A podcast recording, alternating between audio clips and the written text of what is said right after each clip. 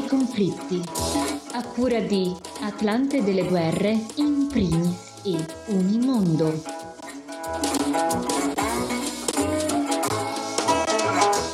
Benvenuto benvenuta a Un camper nei conflitti realizzato con una collaborazione di Associazione Culturale in primis, Atlante delle guerre e dei conflitti e Unimondo, ogni settimana approfondimenti dedicati alle notizie di esteri che spesso sono trascurate nei grandi media internazionali. Io sono Francesco Zambelli, con me in studio oggi c'è Raffaele Crocco, un saluto Raffaele.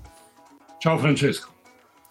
Mettiamo in moto il nostro camper, Raffaele. Quando sento il rumore del camper mi viene sempre da chiederti dove andiamo di bello, ma molto spesso la bellezza dei luoghi è devastata dai conflitti. Sì, anche oggi è così purtroppo. Andiamo nelle Filippine con il nostro camper. Ci andiamo perché molti non sanno che nell'arcipelago asiatico da 60 anni ci sono non una ma due guerre in corso, guerre vere di quelle in cui si muore e qui ultimamente nessuno ne parla. I fronti di conflitto aperti da decenni nelle Filippine sono sostanzialmente, dicevamo, due. Il primo vede l'esercito governativo impegnato a contrastare i gruppi terroristici e jihadisti. Il secondo è lo scontro con la guerriglia di ispirazione maoista. Sul primo versante, a partire dagli anni 70 del Novecento, si è attivato sull'isola di Mindanao, che è nelle Filippine meridionali, il Fronte Nazionale di Liberazione Moro, MNLF, questa è la sigla ben presto affiancato dal Fronte Islamico di Liberazione Moro, MILF, entrambi combattenti per l'autonomia, a volte per la secessione. In un conflitto che in 50 anni ha fatto oltre 150.000 morti, quindi un numero davvero molto alto, la creazione della regione autonoma di Mindanao musulmana ha sottratto per un periodo il terreno fertile ai gruppi fondamentalisti islamici che hanno cercato un'alleanza trasversale soprattutto con lo Stato islamico, l'IS. Sul versante invece della guerriglia comunista, a partire dagli anni 90 il nuovo esercito popolare, NPA, le sigle è meglio sempre ricordarle, collegato al Partito Comunista delle Filippine, ha promosso una ribellione armata nell'area centrale e meridionale anche qui dell'arcipelago. Il conflitto tra le forze governative e i ribelli comunisti che nei decenni ha fatto oltre 40.000 vittime si è riacceso poi nel novembre del 2018 quando l'ex presidente Duterte ha ufficialmente cancellato i negoziati di pace con il Partito Comunista e bollato il nuovo esercito popolare come gruppo terroristico. Da allora è iniziata una lotta senza quartiere, con alti, bassi, fragili spiragli di negoziato e una dura repressione in realtà che ha preso di mira anche i civili, gli attivisti e i gruppi indigeni. Ecco Raffaele, come si sono evolute le cose in questi cinque anni e oltre? Qual è insomma, la situazione oggi? Beh, diciamo che dopo un, oltre un anno e mezzo dal suo insediamento come presidente nel giugno del 2022, l'atteggiamento di Ferdinando Bong Bong Marcos eh, nei confronti dei movimenti insurrezionalisti non è molto cambiato rispetto all'impronta data dall'ex presidente Rodrigo Duterte. Inizialmente eh, Marcos aveva avallato l'idea di colloqui di pace, poi ha fatto un rapido voltafaccia. Il presidente aveva anche dichiarato che avrebbe continuato la guerra alla droga iniziata dal predecessore, una guerra senza, veramente senza quartiere. Una linea di continuità, visto che la sua vice è Sara Zimmerman Duterte Carpio, che è la seconda genita dell'ex capo di Stato. Un rapporto della ACLED, organizzazione che si occupa di conflitti, scrive Coerentemente con la svolta successiva di Duterte, Marcos Jr. ha mostrato finora poco interesse nel riprendere i colloqui di pace formali con il Partito Comunista delle Filippine, il suo braccio armato, il nuovo esercito popolare NPA, lo ricordate, l'abbiamo detto prima, e la sua ala politica, il Fronte Nazionale Democratico NDF. Questo disinteresse unito alla morte del fondatore eh, José María Sison per cause naturali nel dicembre del 2022 e all'uccisione di diversi leader ribelli di alto profilo negli ultimi tre anni solleva interrogativi sulla strada da seguire. Quello, questo è quello che dice il rapporto. Questi che abbiamo nominato comunque sono i protagonisti di una delle due guerre di cui parlavamo, quella per la conquista del governo, appunto. Le organizzazioni, i politico-militari comunisti, infatti, tentano da tempo di conquistare il potere. I dati di ACLED mostrano che i combattimenti tra le forze statali e i comunisti sono continuati sotto Marcos, sebbene siano diminuiti un po' verso la fine del 2022, appunto a causa della perdita dei loro leader. Non sono mancate poi forme repressive, lo dicevamo anche prima, contro i civili, soprattutto contro gli attivisti e non contro i giornalisti. Sono stati presi di mira i difensori dei diritti umani, gli avvocati religiosi, insomma tutti quelli che in qualche modo potevano opporsi al governo. La campagna contro l'insurrezione è stata infatti accompagnata dal cosiddetto red tagging, la pratica di etichettare gruppi o individui che criticano l'esecutivo o le forze dell'ordine.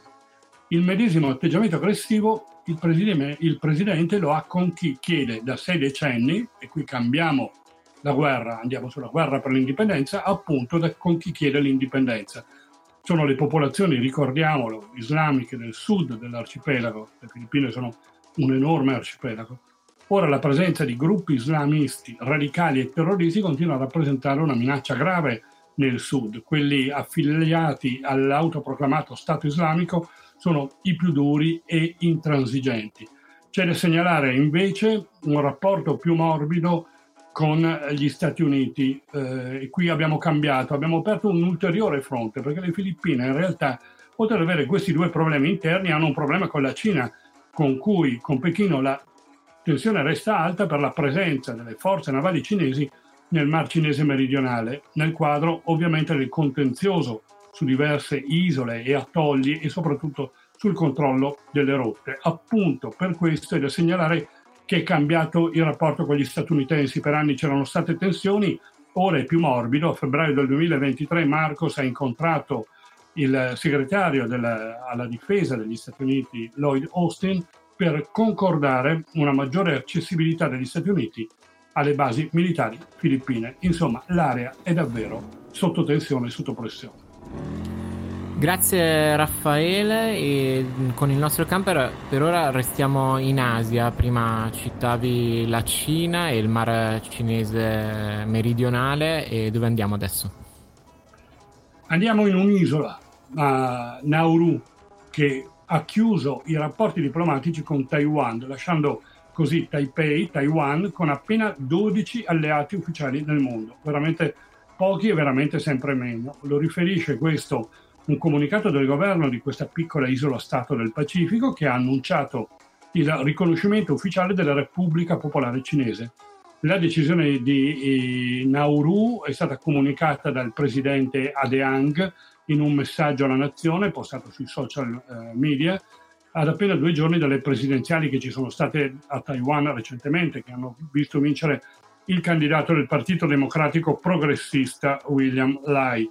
Annunciando il cambiamento con effetto immediato, Nauru ha precisato di considerare Taiwan come una parte inalienabile del territorio cinese. Il ministro degli esteri di Taiwan ha confermato in un comunicato la rottura delle relazioni con l'isola del Pacifico.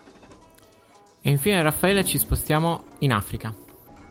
Sì, parliamo di rinoceronti e parliamo del governo kenyota che trasferirà 21 esemplari di rinoceronte nero in via d'estinzione dal Parco Nazionale di Nairobi ad altre due riserve in una unica area di conservazione di 190 km dalla, a 190 km scusate, dalla capitale keniana, quindi con il nostro camper dovremo fare poi per vederli un po' di strada. Questo per permettere la loro riproduzione di incrementarne il numero. Lo ha dichiarato il generale del Kenya Wildlife Service, che si chiama Kanga. Eh, maschi e femmine di rinoceronte nero saranno trasferiti entro la fine di gennaio in una apposita area di conservazione. Questa azione strategica è in linea con la nostra visione dice, ha detto Kanga, di creare habitat vitali favorendo le condizioni ottimali per la crescita dei rinoceronti. Ha aggiunto che i rinoceronti neri erano sull'oro dell'estinzione tre decenni fa, ma da allora il loro numero è aumentato rapidamente, raggiungendo oggi i 996 esemplari in tutto il Kenya contro i 240 del 1984. Questo perché è stata rafforzata la lotta contro i bracconieri. Grazie mille Raffaele Crocco, termina qui la puntata di questa settimana di Camper nei conflitti, la linea da Medeo Rossi per la sua rubrica dedicata alla Palestina.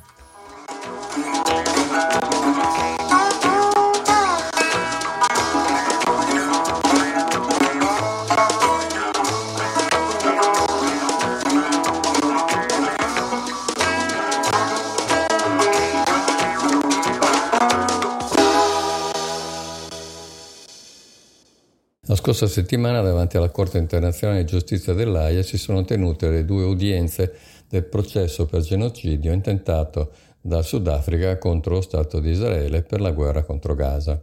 Il procedimento è stato trasmesso in diretta da Al Jazeera in inglese.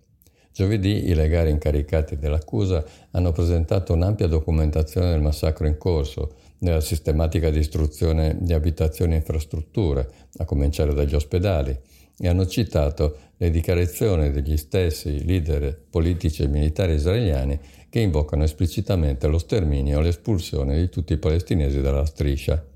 Venerdì i difensori di Israele hanno cercato di proporre una realtà alternativa, approfittando del fatto che non era previsto il contraddittorio. Il genocidio sarebbe stato messo in atto da Hamas contro gli ebrei israeliani e Sudafrica fungerebbe da braccio legale del gruppo terroristico. Nella loro narrazione l'esercito israeliano sta facendo tutto il possibile per evitare morti civili, si preoccupa del benessere della popolazione di sfollati fornendo gli aiuti necessari. Hanno addirittura sostenuto, contrariamente ad ogni evidenza, che il sistema giudiziario israeliano è molto attivo nel perseguire le violazioni commesse dal suo esercito, il più morale al mondo. Quanto alla citazione biblica fatta da Netanyahu, secondo cui bisogna uccidere donne e bambini del nemico, le affermazioni dei legali del Sudafrica dimostrerebbero scarsa competenza teologica e sarebbe stata decontestualizzata. Qualunque sarà la sentenza finale della Corte, l'iniziativa del Sudafrica ha obbligato per la prima volta Israele a difendersi pubblicamente davanti al resto del mondo. I suoi argomenti hanno ampiamente dimostrato quanto la narrazione israeliana sia lontana dalla realtà dei fatti.